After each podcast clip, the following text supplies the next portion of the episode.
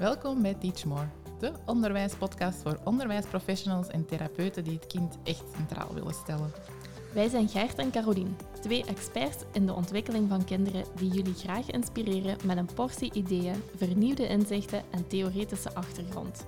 Waardoor jij je passie voor onderwijs en kinderen weer helemaal voelt aanwakkeren en op maandagmorgen met bakkengoesting uit je bed springt. Hallo en welkom bij een nieuwe aflevering. Het thema voor vandaag, spiegeltje, spiegeltje aan de wand. Waarom is dit kind zo ambetant? Iemand ervaring met ambetante kinderen deze vakantie? Nee. ik heb geen vakantie. maar uh, als we de podcast lanceren, is de vakantie natuurlijk ook al lang voorbij.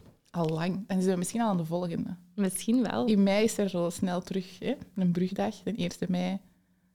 Hemelvaart. Dat is waar. En we weten natuurlijk ook niet, luisteren jullie in volgorde of luisteren jullie op titel?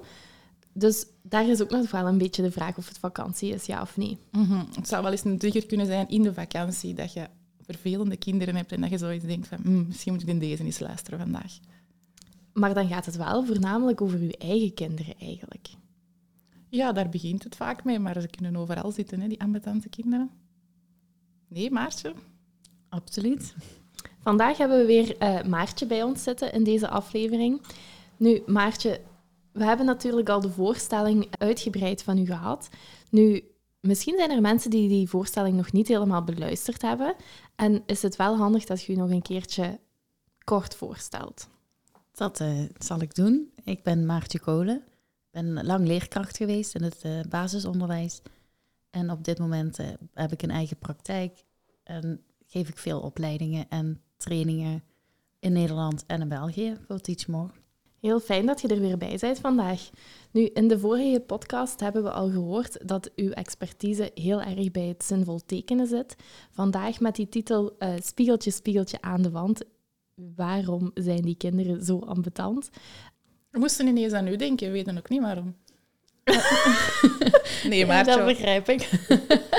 Maartje, waarom ben je er vandaag bij? Ik dacht dat je ging vragen waarom ik zo ambetant ben. ik ben er vandaag bij eh, omdat dat eh, ook een expertise van mij is. Het vertalen van gedrag van kinderen. Dus bij ambetante kinderen of ehm, vervelende kinderen, zoals wij dat uh, ook wel noemen. of, Even al vertalen. Oh, ja, een stukje.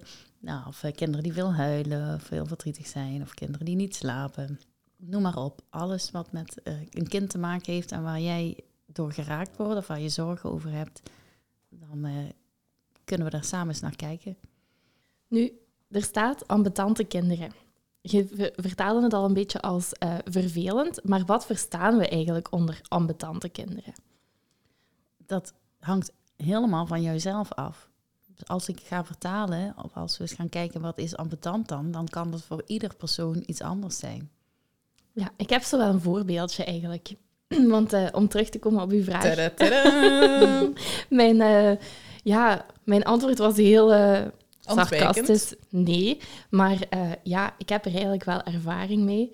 Want um, nu, deze vakantie, had ik eigenlijk een zoon. Heb ik een ja, zoon.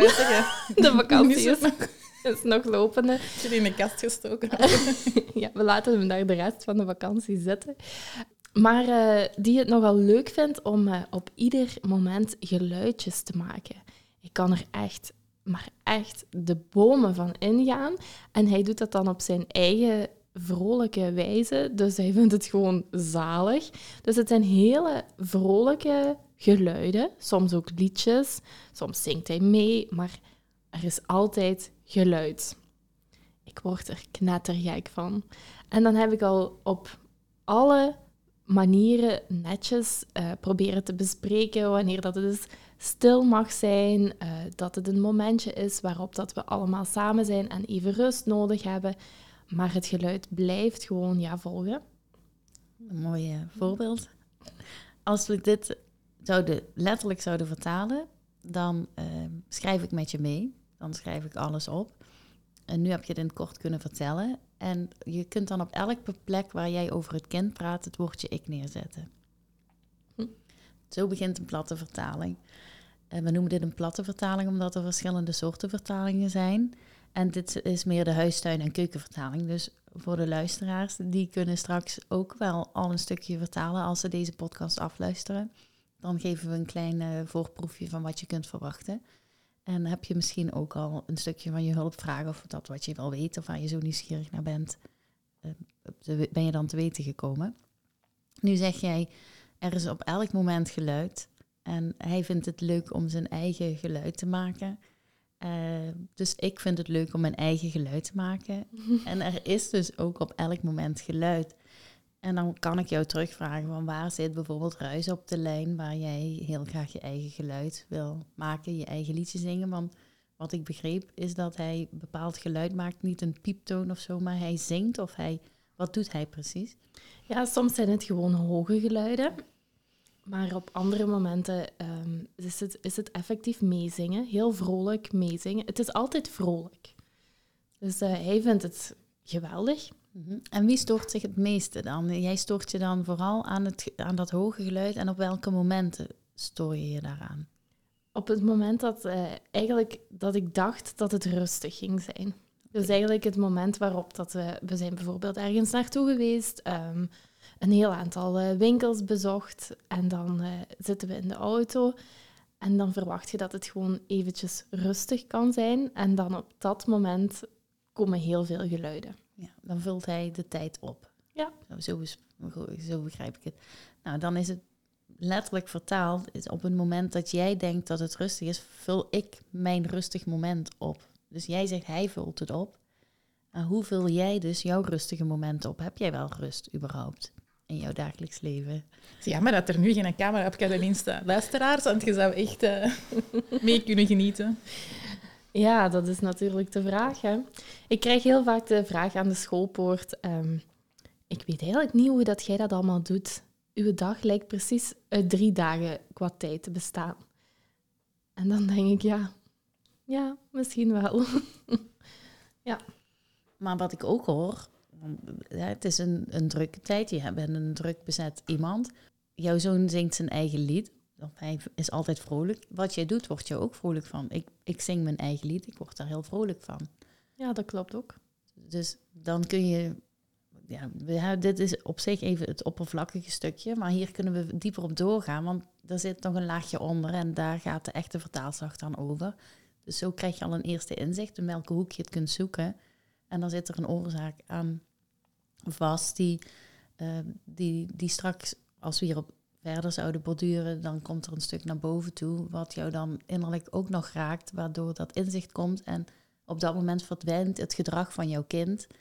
En heb jij het inzicht waar je mee verder kan. Dus ben jij verantwoordelijk, krijg jij ook de verantwoordelijkheid. En kun je die nemen, ja of nee? Ga je dat niet doen, dan blijft je kind ambetant, omdat dat stukje in jou niet opgepakt wordt. Maar eigenlijk zo, als ik dit nu al achter elkaar zet, ja, dan zit er eigenlijk een stukje in van... Er is eigenlijk het moment waar dat ik denk dat het rustig wordt, laat ik het opvullen door... Of eh, vul ik het op door soms ruis. Maar ik zing wel vrolijk mijn eigen lied. Dus wat ik doe, doe ik eigenlijk ook wel goed. Of ja, ik word er vrolijk van, dus ik zit wel op het juiste pad qua eh, een aantal dingen, denk ik dan. Maar die rust of die vrije tijd, die wordt dan eigenlijk opgevuld. En dat is wat, eh, wat mij nu op dit moment... Of ja, het inzicht wat we daaruit kunnen halen. Dus waardoor dat ik eigenlijk bewust kan worden van mijn eigen gedrag. Dat Maar is het. Is dat de bedoeling van het gedrag gaan vertalen? Ja. Dus bewustwording. Dat, nou, bewustwording, nee, dan ga je nog verder. Want het is natuurlijk de bedoeling, tenminste, dat is een stuk wat, wat we hiermee aan willen geven, dat het kind jou iets laat zien. We hadden het over spiegeltje, spiegeltje aan de wand. Dus het kind laat jou iets zien waarvan wij denken dat het bij het kind terecht eh, mag komen, of bij het kind hoort. Uiteindelijk gaat het dan over jouzelf. Dus vanuit de bewustwording kun je dan stappen gaan zetten. Daar kun je niemand toe dwingen. Maar het zijn wel de stappen die dan helpend zijn in de dynamiek tussen, of in de relatie tussen je kind en jou, of tussen een groep kinderen en jou. Ja, dus eigenlijk, dat wou ik je ook wel even horen zeggen, kun je storend gedrag van kinderen aannemen door zelf bewust van iets te worden en daarmee aan de slag te gaan, zonder dat je eigenlijk met dat kind hoeft te werken. Dat klopt. Zo werkt het. En dat noemen we dan in de themadag gedrag in zicht vertalen. Ja. Dus het gaat er niet over dat iedereen Nederlands of Vlaams spreekt. Nee. En dus niet dat je weet of uh, of dat vide koninginnenhapje of pastei heet. Nee. Al lijkt het er wel heel erg op. Want als je wil vertalen, hè, dit is een heel leuk voorbeeld wat Caroline nu noemt, waar ik even tegenaan liep in, het, in, in de taalbarrière tussen België en Nederland, als we het zo willen Dat is dus benoemen. pastei met kroketten. Ja. Klinkt toch niet zo goed? Nee, en bij ons was het klinkt-. Ja. Het klinkt veel deftiger. Maar je gaat wel op zoek naar welk woord past nu het beste dan bij mij. Of hè, hoe, wa- wat herken ik daarin? En dat is een van de allerbelangrijkste aspecten binnen het vertalen. Dat je letterlijk naar je eigen woorden kijkt, naar de woorden die de ander vertelt. En die dus ook letterlijk vertaalt alsof je van het Engels naar het Nederlands vertaalt. Of andersom.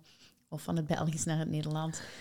Dat, Vlaams. ja, dus het, het, komt niet, het, heeft, eh, het gaat niet om interpretatie. Dat hebben we in een vorige podcast ook al eens genoemd. Interpretatie mag soms wel, is op zich oké, maar dat heeft dan altijd te maken met je eigen kleur die je ergens aangeeft of je eigen projectie. En daar blijven we bij weg. Dus door letterlijk op te schrijven wat de ander zegt en dat te vertalen, wa- wat ik straks zei, ik, ik vind mijn kind ambetant of ik vind mezelf ambetant, dan weet jij nog niet dat dat zo is. Maar daar gaan we dan even op door en dan noem je wat voorbeelden. En die woorden worden weer letterlijk teruggegeven aan je. En dan zijn het jouw woorden en dan komt het ook binnen. Ja, dan, dat is ook het stukje dat ik zei, van als je nu een camera zou zien, dan zie je ook wat er gebeurt bij Caroline. En dan voel je ook dat die woorden aankomen. Ja. Dat dat geen is. En eh, vaak kunnen mensen nog wel zoiets hebben van, ja, als dat gebeurt bij mijn kinderen, dan is dat gelinkt aan mij. Maar het gaat even over de kinderen die voor u zitten in de klas. Daar kunnen ook dit mee gaan doen. Of begrijp ik dat verkeerd? Nee, dat heb je goed begrepen. Want die zijn niet zo verbonden met u. En vaak denken we, ja, onze eigen kinderen, ons eigen vlees en bloed, dat is duidelijk. Die hebben ons iets te spiegelen. Maar ook de kinderen in uw klas kunnen iets komen brengen. Ja, zeker. Ja, ik denk dat het voorbeeld wat ik gaf van het geluidjes maken, dat dat voor iedere leerkracht wel herkenbaar is. Ik zie dat zelf ook als ik kinderen begeleid of als ik eh, naar de kampjes kijk of in mijn klas vroeger, dan de geluidjes, dat is echt wel een trigger voor mij. Dus, en als ik dat zo rond mij hoor, dan denk ik dat er ook nog wel andere mensen zijn die wat ook getriggerd worden door bijvoorbeeld geluidjes of bepaalde geluidjes die kinderen maken in een klas. Absoluut. En ook mensen die dat helemaal niet zo voelen. Die dat niet horen. Die dat niet eens horen. Hoezo? Ja, ik weet eigenlijk niet eh, of het een... Ja, ik ga het, ik ga het wel benoemen. Ehm, maar zelf toen ik in, eh, in het middelbaar onderwijs zat, hadden wij eh, zelf een leerkracht. En daar wisten wij eigenlijk bij, als we allemaal tegelijkertijd op onze balpen begonnen te duwen, Caroline, ze stond een etter. of onze lat lieten vallen, en dat met een heel aantal gelijk, dat die eigenlijk wenend de klas uitging. Dat was eigenlijk algemeen geweten dat dat wel eens kon gebeuren. Dus ja, dat was ook iemand wat getriggerd werd door geluidjes. En dan een ander soort geluidjes als wat ik eigenlijk daarnet beschreef. Nou, dit is ook een super voorbeeld om het eens van de andere kant te bekijken. Want dan zit jij in de klas. ehm, en wat dat zegt over die docent die daarvoor staat, dat zij niet, of zij, was het een zij of een hij? Ja, het was een zij. Het is een, ja, het was een aanname, maar goed. Eh, dat die, dat zo'n zo'n persoon staat op dat moment niet krachtig in zichzelf. Dus zou ik voor haar gaan vertalen of met haar gaan vertalen, dan zou daar wel iets uitkomen wat over haar persoonlijk gaat. Want had daar iemand gestaan die wel krachtig zou zijn en die in verbinding zou staan met zichzelf of met jullie, een stuk een relatie echt had, dan hadden jullie dat helemaal niet gedaan. Want dan was dat helemaal niet nodig geweest. Zoals ook specifiek zij, waar je dat bij deed en niet bij een ander. Ja, ik heb het zelf nooit gedaan. Oh, nou moet je heel even uit de wind gelooft Ja, het- dit? ja. Echt waar. Niemand, Caroline. Ja. Niemand. Toch is het echt Eerst zo'n heel verhaal vertellen en dan heel interessant gaan doen. Wat wil dit eigenlijk zeggen? Nee, ik heb het zelf echt nooit Nee. gedaan. Maar het was algemeen geweten dat dat, eh, dat, dat, dat zou kunnen gebeuren als, eh, ja, als de klas dat deed. Ja, ik ga een beetje advocaat van een duivel spelen, maar er zijn ook wel gewoon kinderen die vervelend doen en die storend gedrag stellen. Moet je dan voor elk kind gaan zien, oh ja, dat is dat, dat is dat. Heel een goeie. Nee, dat hoeft niet. Het gaat vooral wat, of mensen wat wij altijd zeggen, gaat het er vooral om dat je bij jezelf te raden gaat, waarom ga ik mij dit? Hoe erg raakt mij dit? En heb je er langer dan drie dagen last van? Als het dus niet overgaat en je hebt alles al geprobeerd, dan zit er een onderliggende boodschap achter. En wat ga je dan doen? Dat kind is goed de les lezen?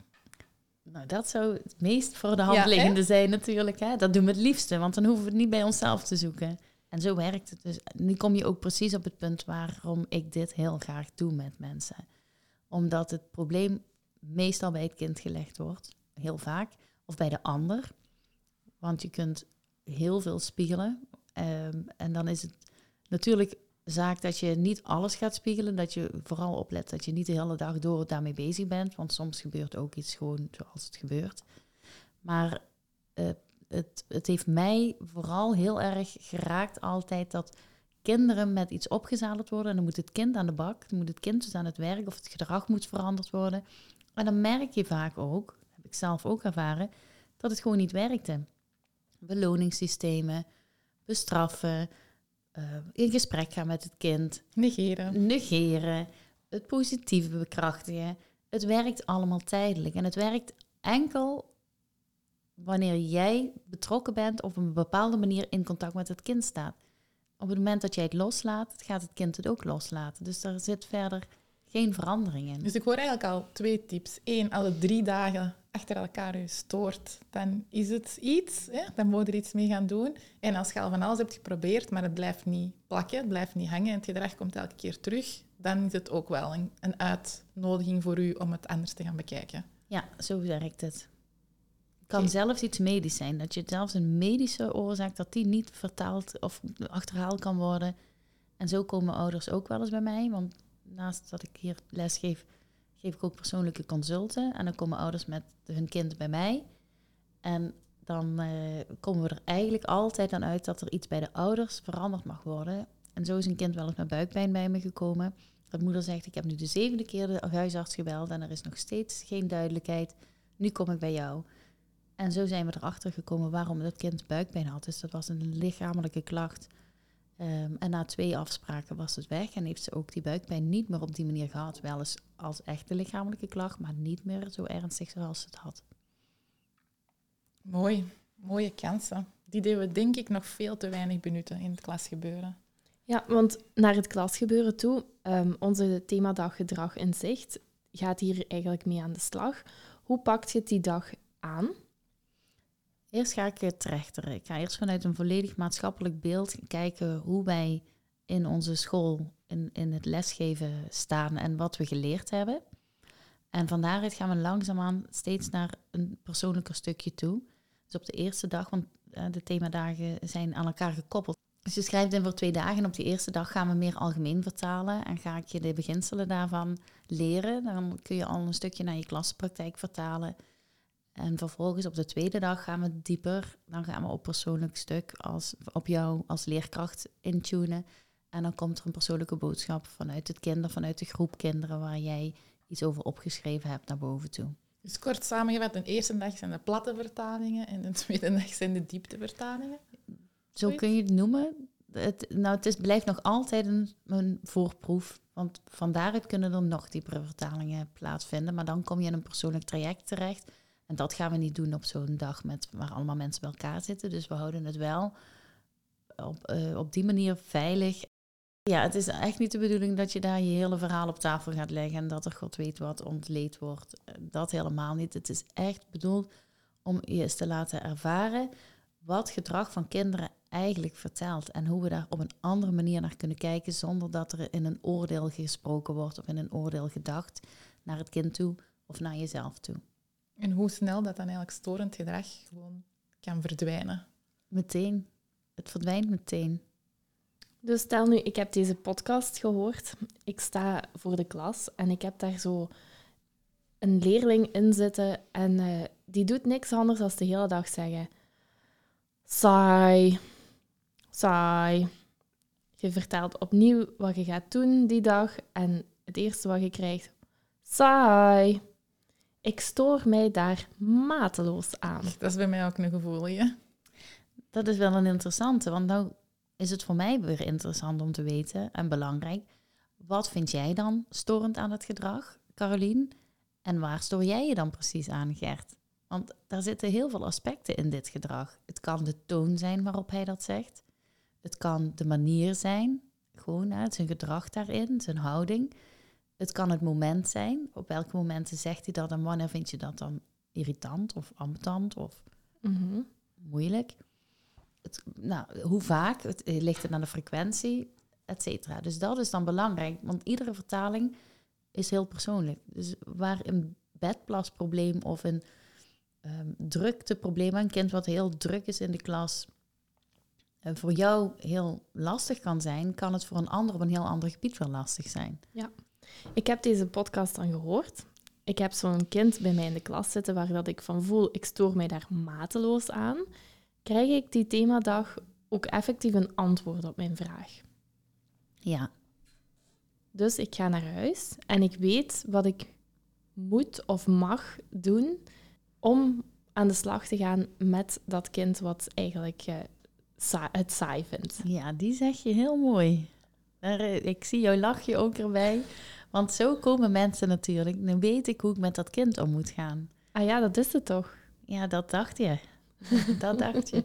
En dat is het een hele, hele sterke ook dat je die noemt. Want die wordt vaak over het hoofd gezien. Mensen denken dan echt, oh, nou weet ik hoe ik met dat kind om moet gaan of met het gedrag. Dan heb ik dat inzicht gekregen. Dan gaan we daar niet meer overkomen. Ja, dan gaan we daar niet meer over komen, precies. En dan ga ik het zo wel in de hand houden of probeer ik zo de controle te houden. Want daar zit altijd iets op. Ehm, maar dat is het niet, want jij hoeft niks meer met dat kind te doen. Je gaat met jezelf aan de slag. Dus jij gaat iets veranderen bij jezelf, waardoor dat kind jou niet meer hoeft te spiegelen in dat stukje wat jij te ontwikkelen hebt. En dit is altijd een hele moeilijk om uitgelegd te krijgen op die twee dagen. Want mensen blijven dan vragen, maar dan moet ik dit dus gaan doen bij het kind. Of moet ik dan dit, of dan ga ik het zo wel vormgeven. Of dan ga ik eh, het, het werkboek op die manier inrichten dat hij er zo mee aan de slag kan. Dat heb ik ook wel eens gehad. En steeds terug proberen te, eh, te geven. Het gaat niet om dat kind meer. Het gaat niet om jou, om jou. Hoe ga jij met jouw eigen werkboek om? Welke opdrachtjes, welke taakjes zet jij daar voor jezelf in? En dan gaat het om jouw dagelijkse leven. Ehm, en dat klinkt waarschijnlijk als je deze podcast luistert best wat vaag of wat onwennig. Maar op het moment dat je in die dag zit en dat je ook met vragen zit, dan voelt het zo prettig en fijn om dit helder te krijgen. Dan zakt er ook iets in je waardoor er iets geopend wordt, zonder dat je je daar echt bewust van bent. En dat geeft, geef je ook af op de kinderen eigenlijk. Dat, zoals je het nu afgeeft op kinderen, zoals het nu uitstraalt, hoe jouw contact is en waar je de vinger niet op gelegd krijgt. Op het moment dat die vinger er wel op ligt, geef je ook dat stukje weer vrij aan de kinderen zonder dat je daar eh, be- bepaalde, zonder dat je daar iets van weet of zonder dat je dat merkt. En dus hoeven die kinderen daar niet meer op te reageren. Hetzelfde als met die vrouw met die balpen waar jij het over had. Als zij niet meer wenend de klas uit zou lopen en zij zou gewoon heel rustig ehm, niet eens tegen jullie praten van willen jullie die pen aan de kant leggen of willen jullie daarmee stoppen, want op dat moment reageert ze alsnog. Maar ze zou krachtig zijn en met jullie aan, aan de slag gaan, dan was er niet eens een moment in jullie opgekomen om dit te gaan doen met die pennen. Want dan wist je al dat het daar niet in geraakt zou worden, dus hadden jullie het ook niet nodig om het haar te laten zien. En dat gebeurt op elk moment van de dag bij je thuis als je kinderen hebt, in je klassensituatie, als je dus met een groep werkt, in je ondersteuningswerk, in je, als je zorgcoördinator bent. Doe maar op. Dus je gaat zelf eigenlijk in die twee dagen inzichten krijgen voor met jezelf aan de slag te gaan. De verantwoordelijkheid ligt nog wel bij uzelf. Ja, dat Want is. wa- eh, als je dat niet doet, als je dat niet doet, dan blijft het gedrag zich voortduren. Het blijft het gedrag voortduren. en harder en meer zingen en zo. Ja, Ja. ja, ik heb op den duur al gewoon meegezongen. Dat ik dacht van, laat het los. Maak er een leuk moment van. Zet het liedje op wat hij zingt en zing luidkeels mee. En dat, dat is ook een optie. dat is zeker een optie. Al blijft hij het daarmee steeds doen. Ja. En hij wil dus, hij vindt het best leuk als jij dat liedje meezingt wat hij zingt. En hij wil graag dat jij jouw eigen liedje blijft zingen. ja, een hele mooie. Ik neem hem mee. Nee, maar dat- ik heb dat met mijn eigen kinderen ook al gemerkt. Als ik zo, op het moment dat ze niet meer beginnen te luisteren, heel druk zijn, ja, kan er heel veel op zeggen, maar er gebeurt niks. Pas op het moment dat ik zelf luister naar mijn eigen lijf en rust neem, dan is er gewoon geen probleem meer. Ja, ik heb het zelf ook ervaren bij mijn kinderen natuurlijk. Dat mijn kind zich ging verkleden en allerlei maskers over elkaar zette en pak over elkaar heen trok, aantrok. Een brandweercape over een Megatobi pak en het Megatobi masker weer over uh, zo'n ja, van de Efteling Ravelijn masker wat je dan en die helm die je daarbij hebt. En mijn kind was onherkenbaar. En dan liet hij mij schrikken. Dan ging hij zo voor me, sprong hij voor me en dan liet hij mij zo schrikken. En ik schrok ik ook een goeie eigenlijk. Daar. Het moet dus bij u gebeuren. De Moro zou wel... Uh... Maar ik schrok daar ook echt van. En ik, ik, het, het raakte mij zodanig dat ik er niet, niet eens boos van kon worden. Maar ik, ik, het emotioneerde mij. En dat had hij een aantal dagen gedaan. Daar zaten wel een paar dagen tussen. En ineens bedacht ik me, dit zou ik wel eens kunnen vertalen. Want waarom is hij zo onherkenbaar? Waarom, waarom trekt hij alles over elkaar aan? En laat die mensen schrikken? En heb ik er ook last van? En wil ik dat niet dat hij dat doet? En toen kwam ik tot het besef dat ik dat ook aan het doen was. Want ik was op dat moment bezig met een opleiding om me weer verder te professionaliseren. En ik wilde graag uit het onderwijs. Ik was op school de moeder, bij wijze van spreken. Daar zorgde ik voor de kinderen, want ik vond het heel belangrijk dat de kinderen het fijn hadden. Thuis was ik de pedagoog, want ik wilde natuurlijk netjes een gezin afleveren, want ik zat in het vak. Eh, ergens was ik ook partner, maar die was ik even kwijt. Dus niet mijn, mijn partner was mij ook een beetje kwijt. Dus ik was allemaal rollen aan het vervullen op de verkeerde plekken. En dat liet hij mij zien. En toen dat ik dat besef en dat inzicht had, toen voelde ik in mezelf ook iets zakken. Dat raakte me op een andere manier, op een fijne manier. En ik heb hem bedankt in mezelf, niet eens uitgesproken. En gezegd dat ik nu begreep waarom hij dat deed en dat hij het los kon laten. En vanaf dat moment heeft hij het ook niet meer gedaan. Is het gewoon nooit meer voorgekomen. Dus jullie hebben niet meer verkleed? Hij heeft wel nog verkleed, maar niet meer zo onherkenbaar. Want Maartje is natuurlijk ook zoals Caroline een echte carnavalsganger. ja, ja, zeker. Ja. Maar verschillende kostuums door elkaar, dat is het toch niet? Nee. Ja, en het verschieten er dan ook nog eens bij, dat, uh, dat is erover. ja. ja. Nu, hetgeen wat ik wel terughoor, is eigenlijk dat het gedrag is hier een trigger. En dat gedrag houdt meerdere dagen aan, waarin dat jij er last van hebt. Het blijft ook terugkomen. En dan zijt je het eigenlijk letterlijk gaan vertalen. Dus de woorden die jij zelf hebt gebruikt, letterlijk gaan opschrijven en daar eigenlijk eens uh, over nadenken. Ja. Ja, in mijn klassensituatie is dat ook zo'n mooi voorbeeld. Daar heb ik het echt heel letterlijk gedaan. Daar waren de kinderen steeds andere dingen aan het doen dan wat ik wilde. ze gingen echt over mijn grenzen heen. Het was op zo'n middag hè, dat je vrij spel hebt. Uh, of dat de kinderen eigenlijk wel bezig mochten zijn met van alles. Uh, wel doelgericht. Um, en dat deden ze niet. Dat deden ze wel, maar op zo'n manier dat ik er last van had. Ze hadden ook al de hele tijd geklaagd over buikpijn, een aantal kinderen. En dat vind ik ook prima. Alleen zou ik ze dan op een andere manier willen helpen. Ik ben geen dokter. Dus dat gaf ik dan ook wel aan. Goh, was ik maar dokter geworden, dan kon ik je zo helpen. En toch merkte ik dat die kinderen wel met buikpijn kwamen, maar het was niet echt iets van hun. Ze zeiden daar wel iets over. En ik had er last van. En er was een meisje dat al een paar weken zo met ja, tussenliggende dagen als een weerwolf voor me sprong. En dit was leerjaar 1 toen er tijd, dus kinderen van 6 jaar. En ik stond aan de kast, aan zo'n grote kast, dat herken je vast wel, met allemaal materialen in. En ik was daar aan het bekijken en ik dacht, wat gebeurt hier? En mee viel me in, ik moet dit even gaan vertalen. Ik ga dit gewoon eens doen. Ik was toen ook klaar met de opleiding. En ik schreef de zinnen op, want ze gaan over mijn grenzen heen. Ze uh, hebben allemaal buikpijn, of er is veel buikpijn. Kinderen klagen over buikpijn. En de laatste was die weerwolf. Dat ik zei, ja, er zit een weerwolf in mijn klas. En dat vind ik ook wel beangstigend, zou ik ook opschrijven. Ja. ja, daar word je ook wel een beetje bang van. Nou, ik zei dan wel eens tegen dat meisje, wil dat poesje ook even op de stoel gaan zitten? En toen zei ze heel duidelijk, ik ben geen poesje, ik ben een weerwolf. Ik denk, oké, dan zit er toch echt wel iets anders onder. En ik ben op de plekken waar ik over de kinderen praat, het woordje ik neer gaan zetten. Dus ik ga over mijn grenzen heen. Ik heb buikpijn. Ik ben een weerwolf. Ja, een weerwolf. ja. ja. Uh-huh. En dat, dat was ook echt zo. We lachen ermee. Maar dat, toen ik dat besefte, toen ben ik gewoon gaan kijken. Ja, kijk, ik had geen buikpijn natuurlijk. Maar ik ging wel over mijn grenzen heen. En in je buik zit je gevoelslaag. Daar Mhm. voel je. En daar zit ook je intuïtie. Dus daar voel je ook of iets goed is of niet goed. En ik stond op dat moment heel wankel.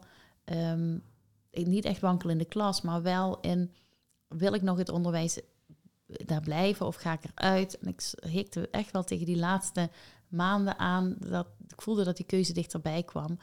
Ehm, dus dat besefte ik dat ik gewoon mijn gevoel niet goed aan het volgen was. Ik bleef maar de dingen doen die me opgelegd werden of die ik me op liet leggen, et cetera. Jullie kennen het vast wel.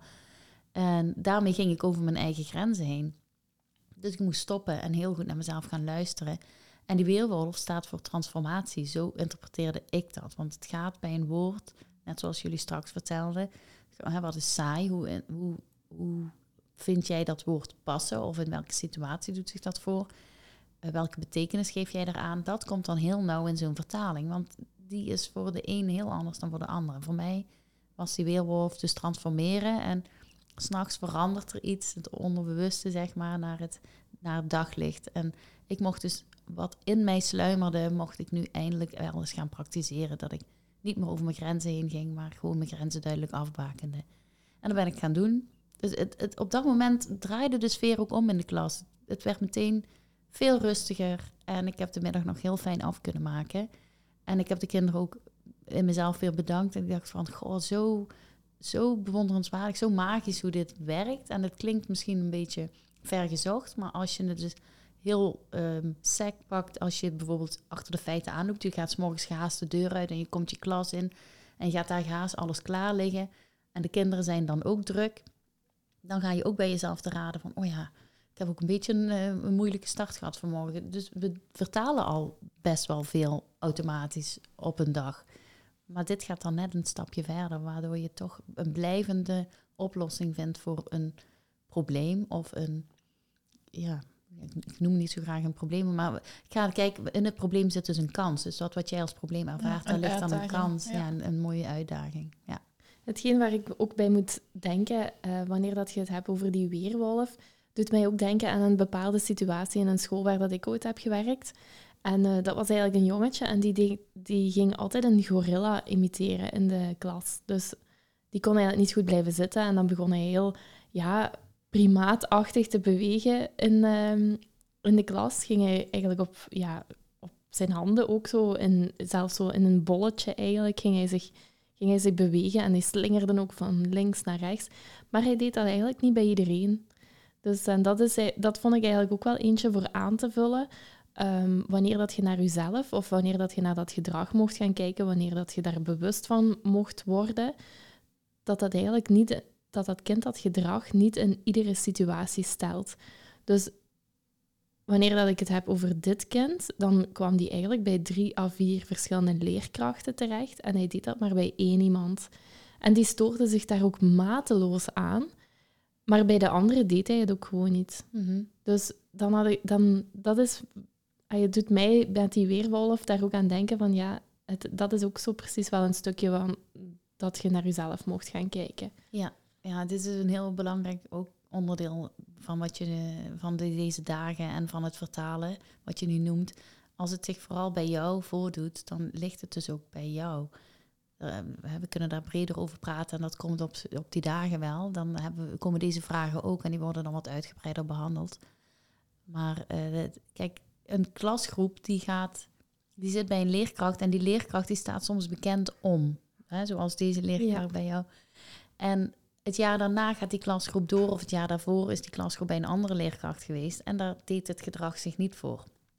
Het gedrag van de hele groep, of het gedrag van een aantal kinderen in de groep, heb ik ook heel erg ervaren. Dat eh, als ze dan bij mij kwamen in de klas, dan had ik weer wat last van bepaalde dingetjes die weer heel anders waren dan wanneer ze, dat als ze doorgingen. Dan sprongen ineens de diagnoses als paddenstoeltjes uit de grond, bij wijze van spreken.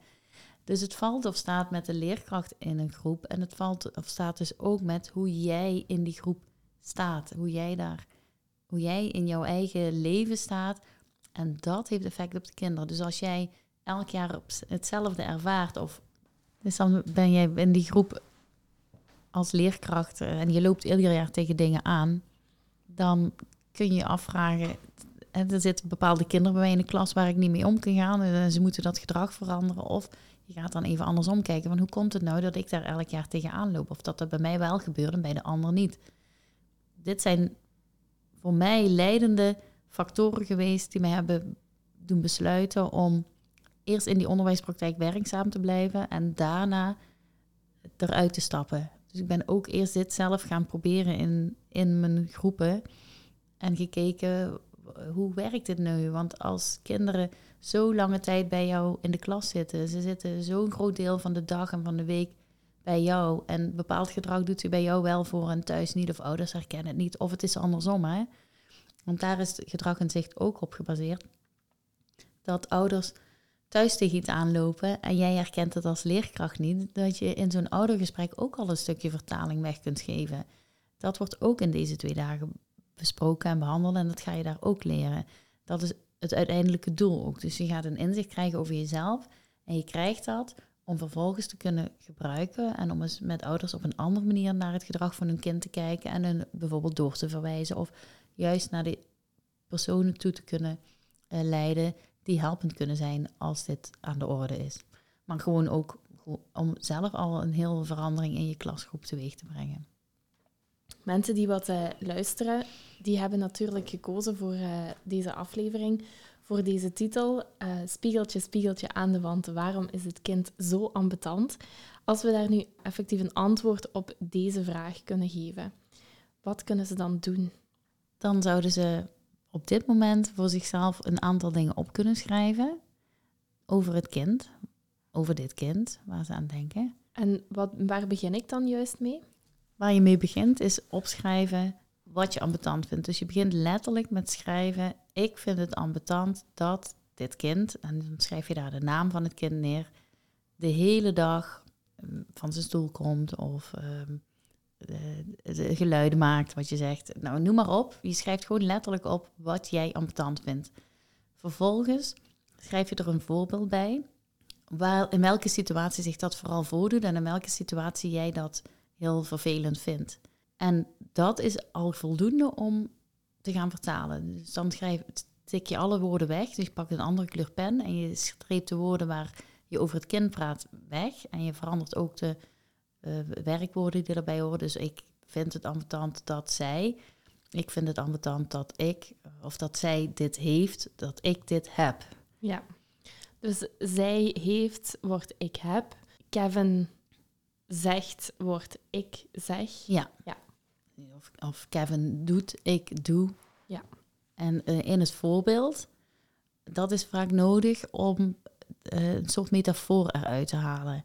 Dus als een, uh, Kevin de hele dag met raceautootjes speelt en jij wordt daar helemaal gek van, dan zeg je als het ware, ik speel de hele dag met raceautootjes en ik word daar helemaal gek van. Dan klopt dat natuurlijk niet, want dat doe jij niet letterlijk. Wat je wel misschien doet, is een metafoor voor racen, voor raceauto's, is heel gehaast door het leven gaan alles heel snel. Of alles moet maar heel snel. Dus eigenlijk moet je dan gaan kijken, als ik het goed begrijp, uh, die raceauto. Wat betekent die raceauto voor u? Want misschien, voor u betekent het nu misschien van heel snel gaan. Ik denk dan weer meteen aan een raceauto. Ja, die maakt heel veel irritant geluid. ja. Dus, uh, dus je gaat eigenlijk specifieren wat dat een raceauto voor u betekent. Ja. Ja. Precies. Wat ik zelf als tip voor mezelf altijd doe, is niet al voordat ik het ga opschrijven, al ik ga schrijven, want dan mm -hmm. beïnvloedt al zo wat de situatie. Ja, Weet je wat ik wil doen? Ik heb zo de neiging om dan al, ja...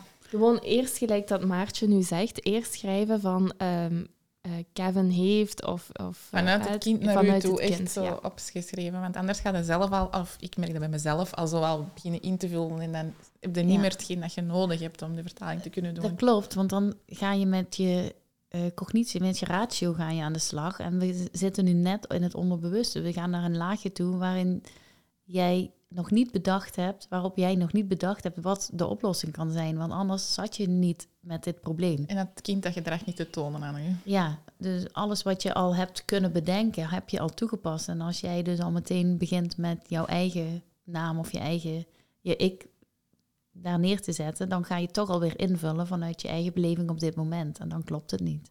Voor mij is het dan wel een, een tip of ja, een hulp eigenlijk voor ehm, te denken van ja, ik moet die situatie aan iemand beschrijven, iemand wat uit de situatie komt, die wat de situatie helemaal niet kent en, en die moet ik die gaan beschrijven, moet ik neerschrijven.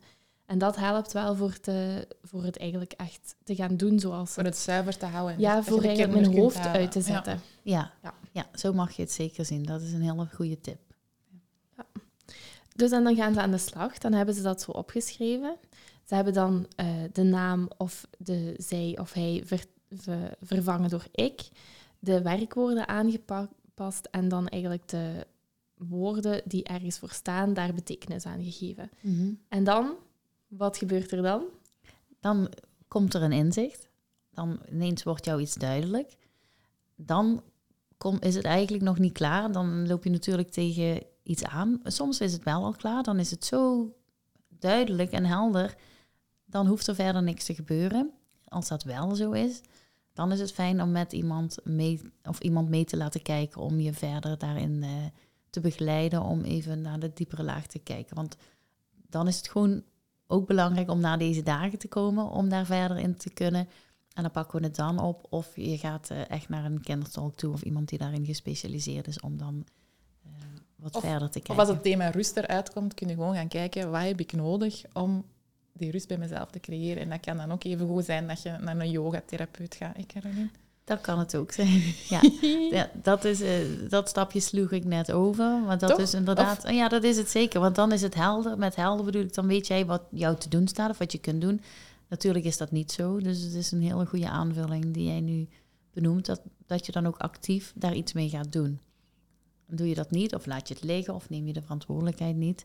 Dat is ook een keuze en helemaal prima. Maar dan is heel vaak, of eigenlijk altijd blijft het gedrag dan durend, voortdurend. Ja, en misschien wel door andere kinderen het volgend jaar of hè, Mhm. op allerlei soorten manieren, maar dezelfde boodschap wordt u dan elke keer Ja. op een schoteltje Ja. aangebracht. Ja, en soms is het een beetje moeilijk om dat te doen. Hè? Is het, heb, en heb je ook een klankbord nodig of iemand om daarover te praten, om mee daarover te praten, om daarover mee te praten.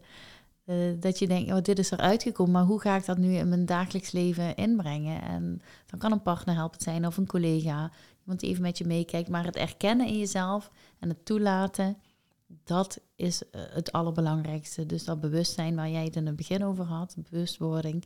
En vervolgens daar een stapje in zetten. En dat stapje kan gewoon heel klein zijn, dat je er even met iemand over praat. Of al je inschrijft voor een yogacursus. Of je gaat eh, wat vaker wandelen. Of je bedenkt, weet je wat, ik ga gewoon ook eens een boek lezen.